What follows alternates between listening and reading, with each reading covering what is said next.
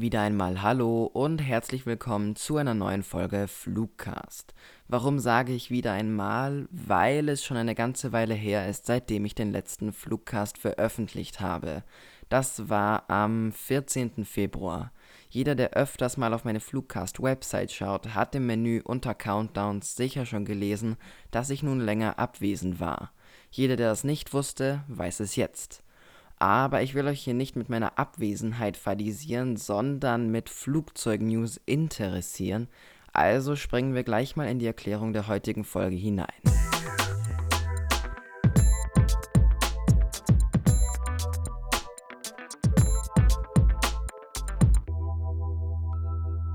Tail Strikes, Bird Strikes, Runway Excursions, Runway Overruns und starke Turbulenzen bei Lufthansa und Condor.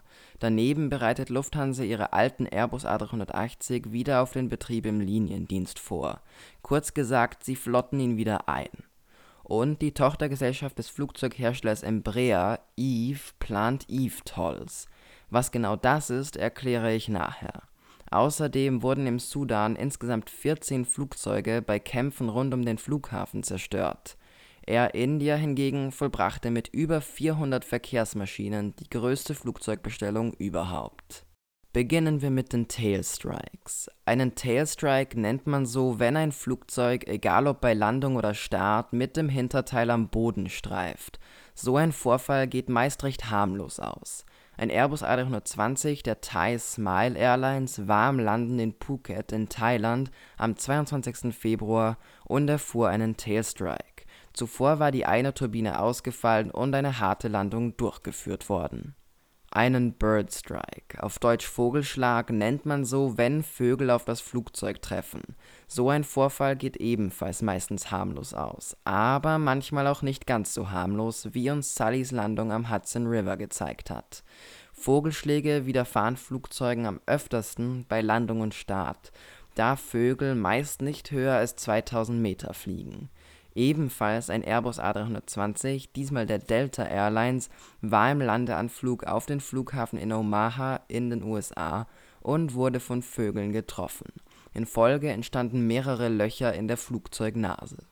Unter einer Runway Excursion kann man sich das Abkommen eines Flugzeuges von der Lande oder Startbahn vorstellen.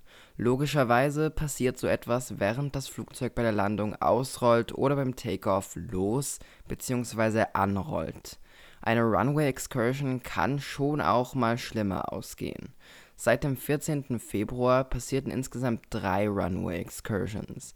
Eine bei den TAG Airlines in Flor in Guatemala am 16. April, eine bei Air Kasai in Lisala in der Demokratischen Republik Kongo am 11. April und eine bei Ryanair in Dublin am 9. April Runway Overruns sind ähnlich den Runway Excursions. Hierbei überschießen die Flugzeuge die Lande oder Startbahn.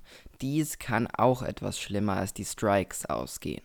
Ein Embraer ERJ-135 der SGL Aeronautica überschoss in Lubumbashi in der Demokratischen Republik Kongo die Rollbahn um 350 Meter. Zur Zeit des Geschehens herrschte leichter Ostwind von etwa 4 Knoten Umgerechnet sind das ungefähr 7,5 km/h. Die ganze vorige Nacht soll es auch geregnet haben. Nun zu den starken Turbulenzen bei Lufthansa und Condor. Insgesamt wurden bei den Vorfällen 27 Personen verletzt. Der Lufthansa-Flug am 1. März ging von Austin in den USA nach Frankfurt in Deutschland. Sieben Personen an Bord des Airbus A330 wurden verletzt. Es sollen Lebensmittel und andere Gegenstände durch die Kabine geflogen sein. Die Crew soll die Passagiere angewiesen haben, alle Fotos und Videos von dem Vorfall zu löschen.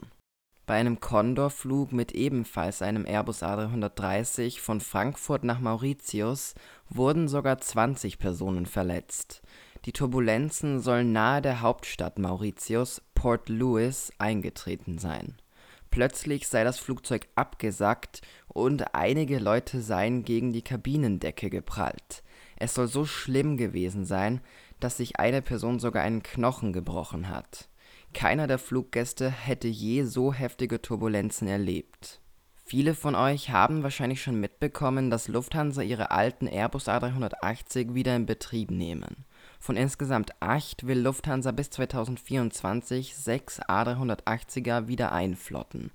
Ab dem 1. Juni 2023 sollen täglich Airbus A380 von München aus nach Boston fliegen, ab Juli auch nach New York John F. Kennedy.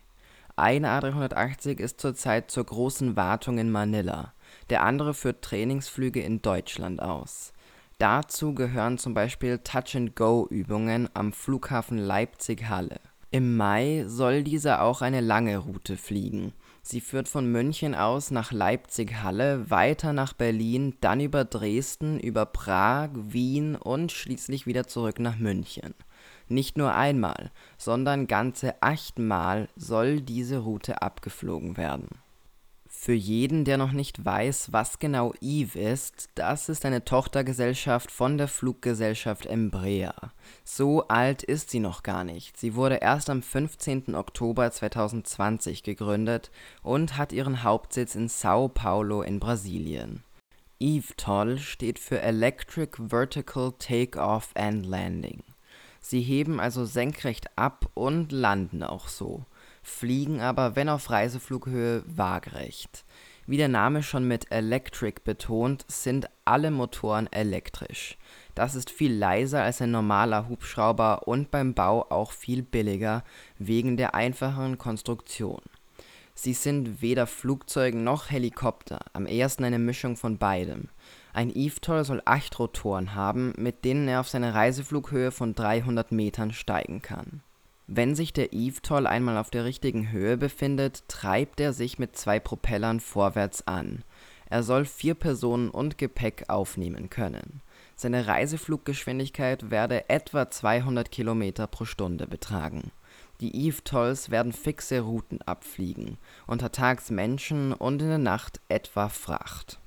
Ich stelle das Ganze hier recht positiv dar. Dabei steht dem ganzen Projekt noch jede Menge im Weg. Zuerst müssen die EVTOLs nämlich überhaupt zugelassen werden.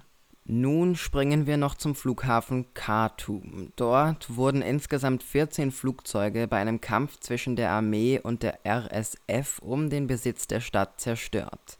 Darunter befanden sich ein Airbus A330 der Saudia Airlines, ein Embraer E135 der Tarco Air zwei Ilyushin IL-76 und eine zurzeit an Sun Air vermietete Boeing 737 der ukrainischen Sky-Up Airlines.